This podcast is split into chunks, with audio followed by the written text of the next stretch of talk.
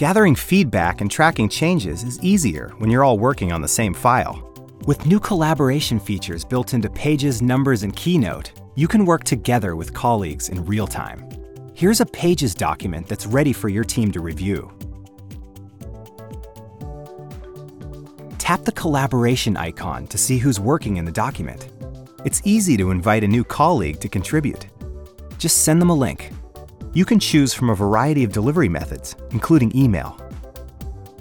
Enter your colleague's email address and tap Send. Now everyone can access the document from the link anytime and see the latest version. Tap on the colored dot next to a colleague's name, and it takes you directly to the section of the document they're editing. You can even respond to comments right inside the document,